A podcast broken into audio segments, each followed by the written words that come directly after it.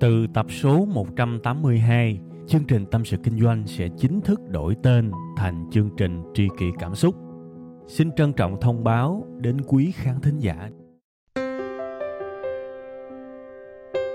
Khi cô đơn tôi thường nghe chương trình Tâm sự Kinh doanh, cảm thấy đỡ, cảm thấy được chia sẻ nhiều lắm. Cô đơn làm gì à? Em hay nghe tâm sự kinh doanh của anh. Lúc cô đơn anh hả? Thì em đi chơi về cà phê một mình và cũng thỉnh thoảng nghe tâm sự kinh doanh của anh nữa.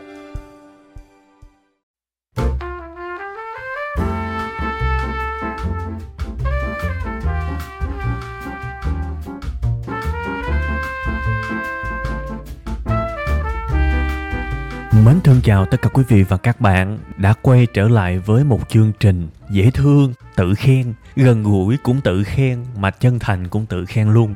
Hy vọng là cái sự tự khen đó cũng chính là những cái mà các bạn nhận lại được từ cái show này. Ủa mà show này là gì ta? Bốn chữ ha, tâm sự kinh doanh.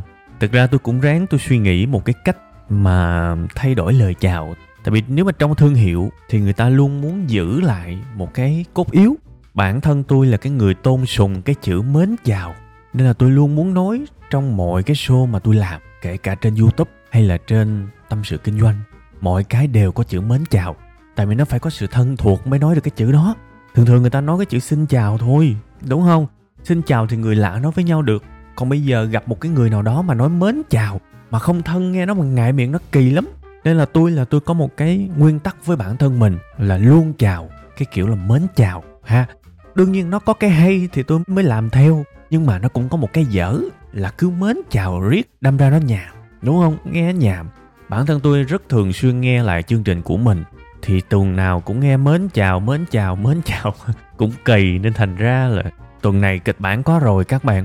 Mà cứ trù trừ trù trừ, không có thu. Tại vì cũng muốn ngựa ngựa kiếm một cái sự màu đầu nào đó nghe nó lạ lạ chút cho các bạn đỡ chán. Đó, thì cuối cùng nó ra một cái đoạn màu đầu dụng về vậy đó. Nha, tôi hy vọng là tuy là nó dở ẹt thiệt, nhưng mà thôi, coi như là chân thành, chân chất, như là một cái sự nỗ lực kiểu mà cùi mía để mà làm cho cái phần mở đầu nó khác đi chút xíu, ha. Để chi? Để tuần sau lại nói cái chữ mến chào như bình thường. Tuần này đã chào kiểu mới rồi, nên tuần sau chào lại kiểu cũ, đâu ai có quyền chê trách mình đâu, đúng không? Ha, ok. Nói gì nói cũng phải quay trở lại chủ đề chính, ha. Chủ đề chính kỳ này nó hơi sốc, mà các bạn đọc tiêu đề chắc các bạn cũng thấy nó kỳ kỳ. Những thằng nói đạo lý thường sống như chữ L.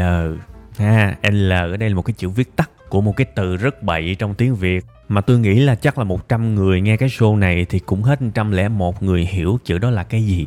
Ha, thì thôi, viết tắt như vậy, coi như là giữ là cái tính lịch sự. Ha, và bản thân tôi cũng nói thẳng các bạn là xuất thân cũng bình dân. Nên là trong cái triết lý cuộc sống của tôi tôi chưa bao giờ muốn né tránh những cái hiện thực cuộc sống. Tôi biết là sẽ có nhiều người hơi khó chịu với cái câu này nhưng mà, thưa các bạn, dù các bạn có khó chịu hay không, thì cái chữ đó nó vẫn tồn tại ở trong cuộc sống này mà. Đâu có làm cách nào để nó mất đi đâu. Nên một phần cuộc sống như thế nào, chúng ta khắc họa nó như thế. Cuộc sống có màu hồng, có màu xanh, có màu đỏ, có màu vàng vui vẻ, thì cũng có màu đen, cũng có màu xám, cũng có những cái màu u tối. Chứ bây giờ một bức tranh mà cứ lấy màu đẹp bỏ hết những cái màu tối đó, thì còn đâu là bức tranh. Nó sinh ra một cái thứ gọi là lệch lạc nha nên là tôi hy vọng là tất cả các bạn hiểu và thông cảm cho cái câu tiêu đề. Đó là một cái hiện thực cuộc sống. Và tôi sẽ cố gắng làm nó một cách tinh tế nhất, để các bạn ít hiểu bậy nhất, để nó không có bốc mùi nhất nha. Hãy tin tôi tôi sẽ làm được chuyện đó. Ok, vậy thì bây giờ tại sao tôi lại chọn cái chủ đề này? Thực ra nó cũng xuất phát ở một cái cơ duyên tình cờ thôi. Một ngày ờ, cũng khá gần đây, thì tôi có ngồi với một cái đứa em của mình, ha, lại là kể chuyện về những đứa em thì thôi chương trình này bình dân mà kể vòng vòng vậy thôi ha. Bữa đó ngồi với một đứa em. Thì uh, nó ngồi uống cà phê cà pháo được chơi bình thường thì cũng như mọi khi thì nó móc điện thoại ra nó coi. Thì nó coi tới cái đoạn trên facebook á cái tab mà watch cái tab video đó các bạn. Nó coi à, một cái ông người nổi tiếng. Tôi xin phép không nói tên ông đó ra ha. À, coi cái ông đó người rất nổi tiếng đang nói về một cái vấn đề gì đó. Thằng em của tôi thì nó đang đeo tai nghe đeo cái airpod đó. Nên là tôi cũng có nghe khỉ gì đâu. Cái tự nhiên cái tôi đang ngồi uống cà phê bình thường cái tôi thấy nó, nó hứ lên cái mấy hằng nói đạo lý thường sống như lờ. Cái tôi mới hết hồn tôi dòm qua tôi mới thấy là nó đang coi. Cái ông đó nói chuyện mà nó coi chăm chú lắm các bạn. Nó coi hết luôn nhưng mà nó vẫn nghĩ trong đầu nó phê phán. Nghĩ là con mắc cười tôi khiều nó. Cái tôi mới hỏi nó ủa mới nói gì à? Cái nó vô thức luôn các bạn cái nó ủa ủa em có nói hay gì hả? Cái tôi mới nói có mày mới nói. Mày nói là là mấy thằng uh, nói đạo lý thường hay sống như lờ. Cái tôi mới kêu mày mày mày lột tai nghe ra lột tai nghe ra. Đó. Cái tôi nhìn trừng trừng vô mắt nó luôn các bạn. Tôi hỏi ê mày nghĩ về thiệt hả? Nghĩ thiệt hay là nghĩ chơi? Câu đó đó. Cái ờ, ảnh bối rối các bạn. Ảnh ảnh không biết trả lời sao. Cái tôi mới hỏi là không này hỏi thiệt. Mày nghĩ cái đó là vui thôi hay là nghĩ thiệt? Cái thằng em của tôi nó vẫn không trả lời, nhưng tôi có thể chốt lại với nó là mày nghĩ thiệt đúng không? À tại vì mày nghĩ thiệt, nên là mày mới buộc miệng vô thức như vậy. Nha, thì lúc đó nó mới chịu thừa nhận. Nè, đúng là cái đó là nghĩ thiệt các bạn.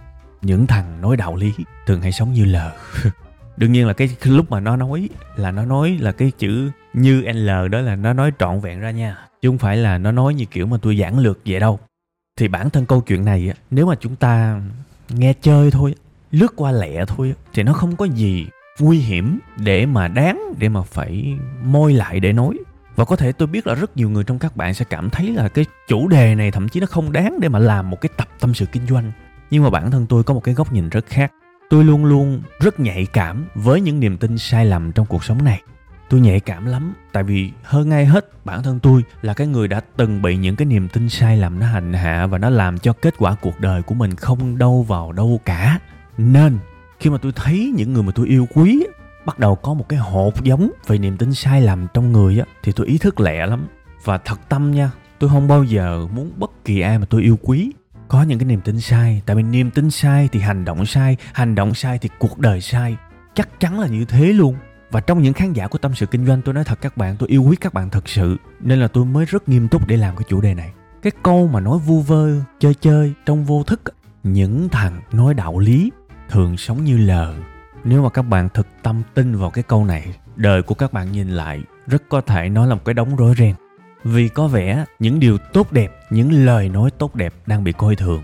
Đó là cái thứ nhất cái thứ hai nó thể hiện một người mang cái suy nghĩ rối ren và không có khả năng phân biệt được đâu là tốt đâu là xấu và quyết định đánh đọc những cái điều đó. Tôi sẽ giải thích cho các bạn nghe. Trước khi mà đi vào cái phần phân tích chi tiết tôi cũng để ý lắm. Thành ra tôi đoán được vài thứ nên tôi rào trước. Thưa quý vị và các bạn, tôi xin phép được dùng cái chữ đạo lý ở trong cái bài này á theo cái cách hiểu thông thường mà gần như là tất cả chúng ta đều hiểu như thế ha. Đạo lý ở đây có nghĩa là những lời hay ý đẹp, nhiều khi là những ái ngữ. Khi các bạn nhìn thấy một người nào đó nói những điều hay ý đẹp, nói những điều tốt, những điều tích cực, những câu ái ngữ thì sẽ có rất nhiều người buộc miệng và nói ra cái câu những thằng sống đạo lý thường nói như L Tôi xin phép được phân tích cái bài này theo cái nghĩa như thế nha. Còn dĩ nhiên chữ đạo lý ở trong sách vở, ở trong những môn học của trường đại học, ở trong những cái bộ môn khoa học cao hơn thì nó là một cái nghĩa hoàn toàn khác. Thì tôi xin phép không nói theo cái nghĩa đó. Nói trước để chúng ta cùng một hệ quy chiếu, cùng một góc nhìn thì chúng ta sẽ dễ nói chuyện, dễ đồng cảm và dễ chia sẻ hơn các bạn nha. Rồi, bây giờ chúng ta quay trở lại với chủ đề chính. Giờ tôi nói tiếp nha.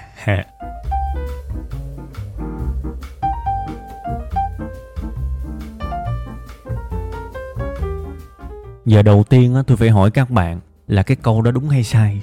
Mình tin thì nó phải đúng mình mới tin chứ. Mình phải có lý lẽ chứng minh được là nó đúng chứ, đúng không? Thì bây giờ theo các bạn là câu đó đúng hay sai? Tôi hỏi câu đó y chang với thằng em của tôi, nó cứng họng luôn trả lời lung tung trời đất hết.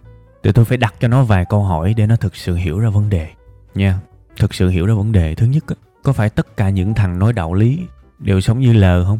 Chắc chắn là có những thằng nói đạo lý và sống rất không ra gì. Đúng, công nhận nhưng có phải là tất cả những thằng nói đạo lý thường hay sống như lờ hay không?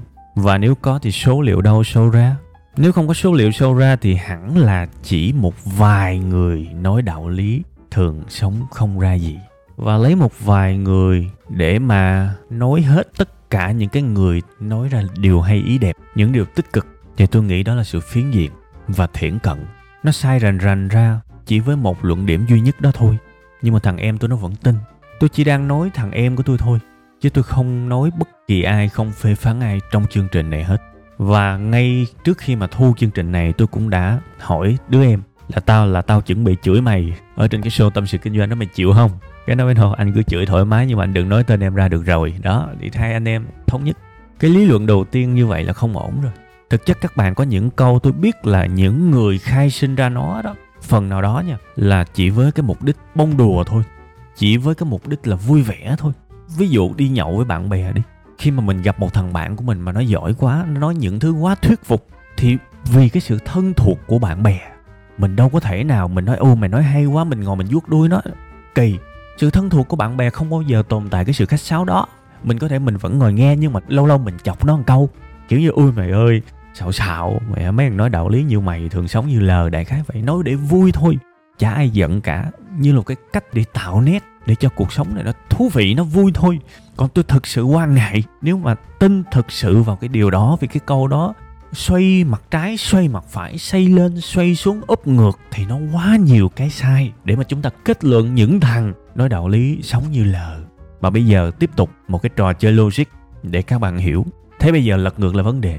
Những thằng nói chuyện như lờ thì chắc là sống đạo đức ha? Những cái người mà thốt ra những cái câu rất là độc hại rất là tổn thương thậm chí là dùng cái chữ rất là rác rưởi trong ngoặc kép thì theo các bạn có bao nhiêu phần trăm trong số đó có cuộc sống thực sự tử tế? Ờ à, mỗi người có một con số riêng nhưng mà tôi biết con số chắc không cao. Khi mỗi ngày bạn đều thốt ra những câu sát thương những câu đầy độc hại lời nói nó sẽ ảnh hưởng tới hành động. Và chuyện gì xảy ra? Cái cách chúng ta ứng xử và đối xử với mọi người thật khó mà tử tế được lắm chắc chắn là như thế. Vậy thì cái trò chơi logic thứ hai, nó cũng đã thấy được cái sự lấn cấn của cái câu kia. Nhưng mà trò chơi logic chưa dừng lại ở đây. Tôi có thể kể ra thêm 10 trường hợp nữa. Nhưng mà nội dung chương trình này không cho phép. Nên thôi, tôi chỉ kể ra thêm một cái nữa thôi. Bây giờ tôi hỏi các bạn, với những người mà ngày nào cũng nói những lời hay ý đẹp, những điều tốt đẹp trong phật giáo có thể người ta gọi là ái ngữ, với những người nói những cái đó mỗi ngày thì phần trăm trong số họ, giả sử trong đó có 100 người đi 100 người ngày nào cũng nói những điều tốt đẹp. Thì theo các bạn, cái số người là người tốt và cái số người là người xấu, số nào nhiều hơn? À câu hỏi này tranh cãi đã luôn. Thì tôi sẽ để cái đáp án cho các bạn. Tôi chỉ đưa ra một gợi ý thôi. Lời nói sẽ ảnh hưởng tới hành động. Nếu các bạn thực tập ái ngữ mỗi ngày, các bạn thực tập nói những điều hay ý đẹp mỗi ngày thì khả năng con người của các bạn hướng lên cao hơn rất nhiều so với hướng xuống. Đó là một khả năng nếu các bạn làm một cuộc khảo sát, các bạn sẽ thấy nó dễ dàng được chứng minh. Và cái câu những thằng nói đạo lý thường sống như lời, nó giống như một cái sự cười cợt vào những điều tốt đẹp. Thế bây giờ nói cái gì? Một là không nói, hai là nói những thứ quỳ vốn nay ăn gì, đi toilet chưa, đi chợ mua rau gì đó, đại khái nói câu đó. Hoặc là cái thứ ba là hãy nói những câu sát thương và tự cho mình một cái quyền là tôi đang sống thật, sống thẳng tại vì sao? Sống thẳng như tôi, nó mới tốt. Chứ mà nói đạo lý thường sống như lờ, nó có rất nhiều cái sự gãy khúc trong tư duy các bạn ơi. Mà tôi thấy cái này dễ mà. Nếu chúng ta thật sự suy nghĩ, chúng ta sẽ thấy nó rất dễ để thấy được cái lỗ hổng. Lật qua lật lại, lật mặt nào cũng thấy cái sự xù xì. Bởi vậy tôi mới nói các bạn, tôi có cảm giác là cái người khai sinh ra cái câu này á, họ nói dưới một cái ý nghĩa bông đùa, giỡn, chọc, nó mang tính hài hước nhưng mà tôi cũng hơi sốc khi mà tôi thấy người ta xài cái câu này như một cái triết lý sống. Thì nếu mà một cuộc sống mà coi thường đạo lý, thì cuộc sống nó sẽ như thế nào tôi không biết được. Nhưng mà các bạn hãy nhớ nha, các bạn hãy nhớ suy nghĩ sẽ ảnh hưởng tới cuộc đời. Kể cả vật lý lượng tử cũng đã có thể chứng minh được, từ khóa cho các bạn tự tìm hiểu. Đó là thí nghiệm khe dân để các bạn biết là cái sự quan sát, cái ý thức trong cuộc sống này, nó sẽ quyết định nhiều thứ lắm, ha. Nhưng mà thôi có vẻ tôi đang nói nó quá xa so với cái mặt bằng chung rồi, nên thôi, chúng ta tạm bỏ qua cái điều đó. Chốt lại của cái phần đầu tiên, khi chúng ta lựa chọn tin một điều gì đó, hãy biết suy nghĩ kỹ trước khi nạp nó vào đầu của mình. Phải biết suy nghĩ để coi cái đó là đúng thực sự hay là sai trước khi đưa vào đầu của mình. Vì đưa vào đầu của mình rồi đó, nó nằm ở trong đó đó, nó sẽ gây ra rất nhiều những cái lời nói, những cái hành vi, những cái niềm tin và chính những cái đó nó sẽ tạo ra kết quả của cuộc đời các bạn đấy. Nó ảnh hưởng to lớn lắm chứ không phải đùa đâu. Nên mới sinh ra có những người thất bại cả đời. Những người cả đời không phất lên được, mặc dù không hề có bất cứ một cái sự bất công nào với họ cả. Họ vẫn bình đẳng như hầu hết mọi người xung quanh, nhưng họ vẫn thất bại cả đời. Vì sao các bạn? Vì cái đầu đấy. Nên là phải kỹ lưỡng lắm với niềm tin của mình, với đầu óc của mình. Và một cái câu sáo rỗng quen thuộc, xem đầu óc của mình như một thiên đường nhớ kỹ giùm tôi nha. Xem nó như một thiên đường đừng để một cái hộp cỏ dại nào rớt ở trong đó hết. Thật sự luôn á. Một cái niềm tin thứ hai cũng khá vui. Học cho lắm tắm cũng ở truồng tập này nói khá nhiều về những cái ờ, đạo lý mà nó đời thường. Học cho lắm tắm cũng ở chuồng. Nghe cái câu này nó vui đúng không các bạn? Nên tôi cũng có một cái sự phỏng đoán là cái người khai sinh ra nó nói theo nghĩa đen bây giờ thằng học hay thằng không đi học thì tắm cũng phải lột đồ ra. Đó, đại khái vậy. Nhưng mà đa số người ta lại hiểu theo nghĩa bóng. Và tôi cũng đã kiểm chứng cái này ở cuộc đời này nhiều. Nhiều người tin câu đó theo nghĩa bóng thật. Cái ý họ diễn dịch là sao? Cuộc đời này không công bằng đâu. Mày ăn học mà mày không quen biết. Mày không mua mẹo. Mày không biết nịnh. Thì cả cuộc đời mày cũng không đi lên được. Mày học cho cố, cũng thế thôi. Nói một cách nghiệt ngã hơn khi mà các bạn có một cái niềm tin như thế này bạn sinh ra coi thường sự học, coi thường sự hiểu biết, coi thường tri thức nhưng mà nó có một cái sự trái khuấy như thế này, rất lạ. Đôi khi bạn, cha bạn mẹ là những bạn trưởng thành, rất là coi thường tri thức, thường xuyên sử dụng cái câu mà học cho lắm tắm cũng ở chuồng. Khi mà nhìn thấy một đồng nghiệp nào đó đang đọc sách, khi mà nhìn thấy một người nào đó quyết định học những cái khóa học vào ban đêm, đại khái như vậy. Coi thường nhưng cũng chính cái bạn cha và bạn mẹ đó về nhà lại bắt bạn con của mình học sống, học chết, học đêm, học ngày với hy vọng sau này lấy cái bằng và phát triển tương lai. Ủa lạ vậy? Thì thôi, các bạn cũng phải dạy luôn cái điều đó cho con của các bạn thì nó mới khớp niềm tin chứ. Bạn tin rằng ra đời phải quen biết, phải biết nịnh, phải biết luồn cuối và kiến thức sự hiểu biết không quan trọng trong cái con đường tiến thân. Bạn tin như vậy thì sao bạn không cho con bạn học tới lớp 12 rồi thôi, cho nó đi làm đi, mày học đủ trình độ thôi chứ bắt nó học giỏi chí không thể nào cuộc đời của bạn bạn coi thường tri thức, rồi cuộc đời của con bạn lại bắt nó tôn sùng tri thức được rất là khó cho con của bạn. Nó có sự ham học nếu bản thân ba má của nó coi thường tri thức. Đó là một cái sự mâu thuẫn lùng bùng, mâu thuẫn kinh khủng. Nhưng tôi biết nhiều người tin và tôi không có bịa ra đâu. Tôi gặp nhiều người, tôi không có bịa ra. Gặp hoài à. Đó là một cái lỗ hỏng đấy. Mình phải kỹ lưỡng với niềm tin của mình. Coi tin được hay không, lật ngược, lật ngang, lật trái, lật phải. Được thì mới tin, còn không thì thôi, nói vui thôi. Bản thân tôi cũng hay nói câu đó tôi nói thật, tất cả các câu mà tôi nói ở trong cái tập ừ, tâm sự kinh doanh này á, tôi đều hay nói với bạn bè, với những người thân. Nhưng mà tôi ý thức kỹ, nói vui thôi, còn tin thì tuyệt đối không. Đúng, được sàng lọc, được suy nghĩ kỹ thì tôi mới tin, chứ không có chuyện mà tin lung tung đâu. Bởi vì tôi đọc một cuốn sách đó không bao giờ có chuyện tôi đọc riêng một cuốn đó. Tôi đọc một cuốn phản biện, nếu có bằng tiếng anh.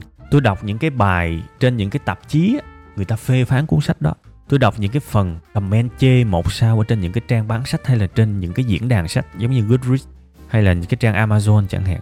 Kể cả nó bestseller đầy người chê. Tôi coi để tôi tìm ra được cái sự thật nó rộng. Tại vì thường thường khi một cuốn sách người ta show ra hoặc là những cái người khen cuốn sách đó, nói mới nửa sự thật. Họ đâu có nói những cái điều thiếu sót đâu. Những người chê mới là những người nói những cái điều thiếu sót. Thì mình đọc à mình nắm lại góc nhìn bên đây, góc nhìn bên kia. Từ đó mình mới quyết định mình tin ông tác giả hơn hay là mình tin cái ông phê bình hơn? Như vậy tôi mới tin đó, tất cả những cuốn sách mà tôi truyền tải tới các bạn tôi đều đọc dựa trên cái lăng kính đó. À sau khi mà nhìn cái bên chửi và cái bên khen đích thân tôi đọc cuốn sách rồi tôi đúc kết lại tôi quyết định chọn niềm tin cho mình là tôi tin ai. Đó và từ đó tôi mới đưa vô não của mình. Kỹ là như vậy đó. Nha chứ có mấy cái đạo lý sống mà tôi thấy nó quá phi logic luôn mà người ta quá cổ thả để người ta tiếp nhận. Đương nhiên có thể các bạn khác tôi các bạn đồng ý với câu đó thì ok không ai nói nhưng bạn phải có lý do vì sao bạn đồng ý. Bạn phải lật xuôi lật ngược bạn phải có tất cả những lý do cực kỳ thuyết phục chứ không nên cổ thả với niềm tin của mình. Một cái câu cũng nghe hoài nữa là câu gì biết không? Tôi ghét lý thuyết tôi chỉ thích thực hành thôi. Thì cái này tôi cũng đã có kể cho các bạn nghe một câu chuyện cười vậy đó.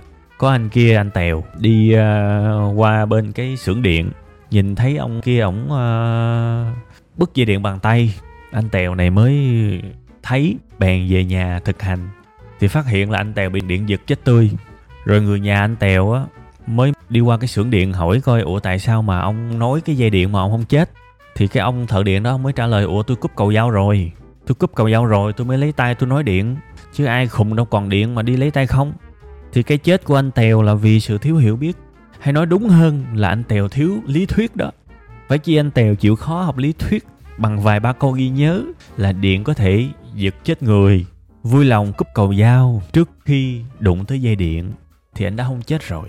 Đó là cái hại của cái việc mà thực hành trước khi học lý thuyết. Ông tổng thống Donald Trump ổng có một cái câu mà tôi rất tâm đắc.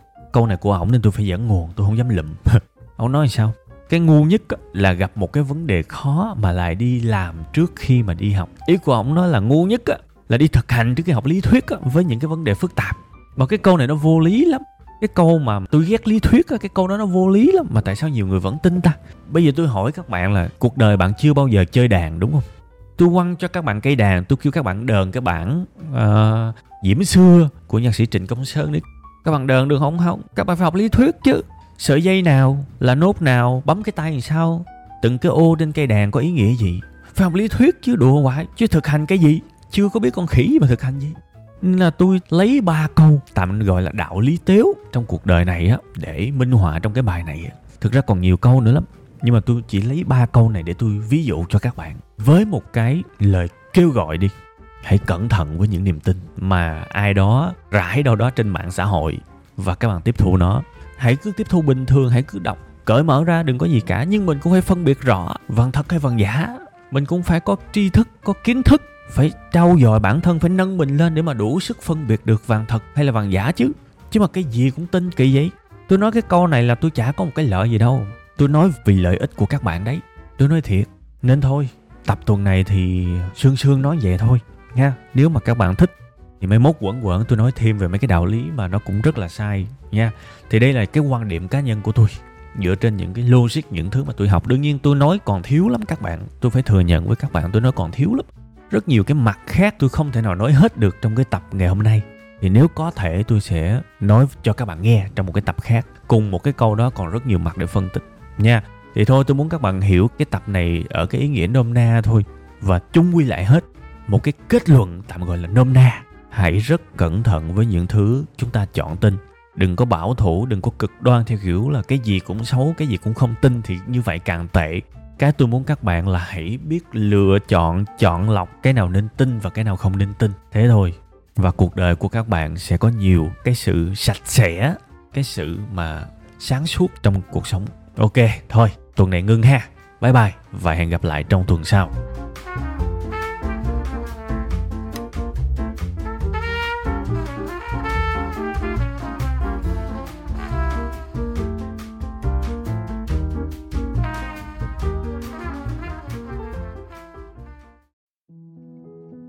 Từ tập số 182, chương trình Tâm sự Kinh doanh sẽ chính thức đổi tên thành chương trình Tri kỷ Cảm xúc.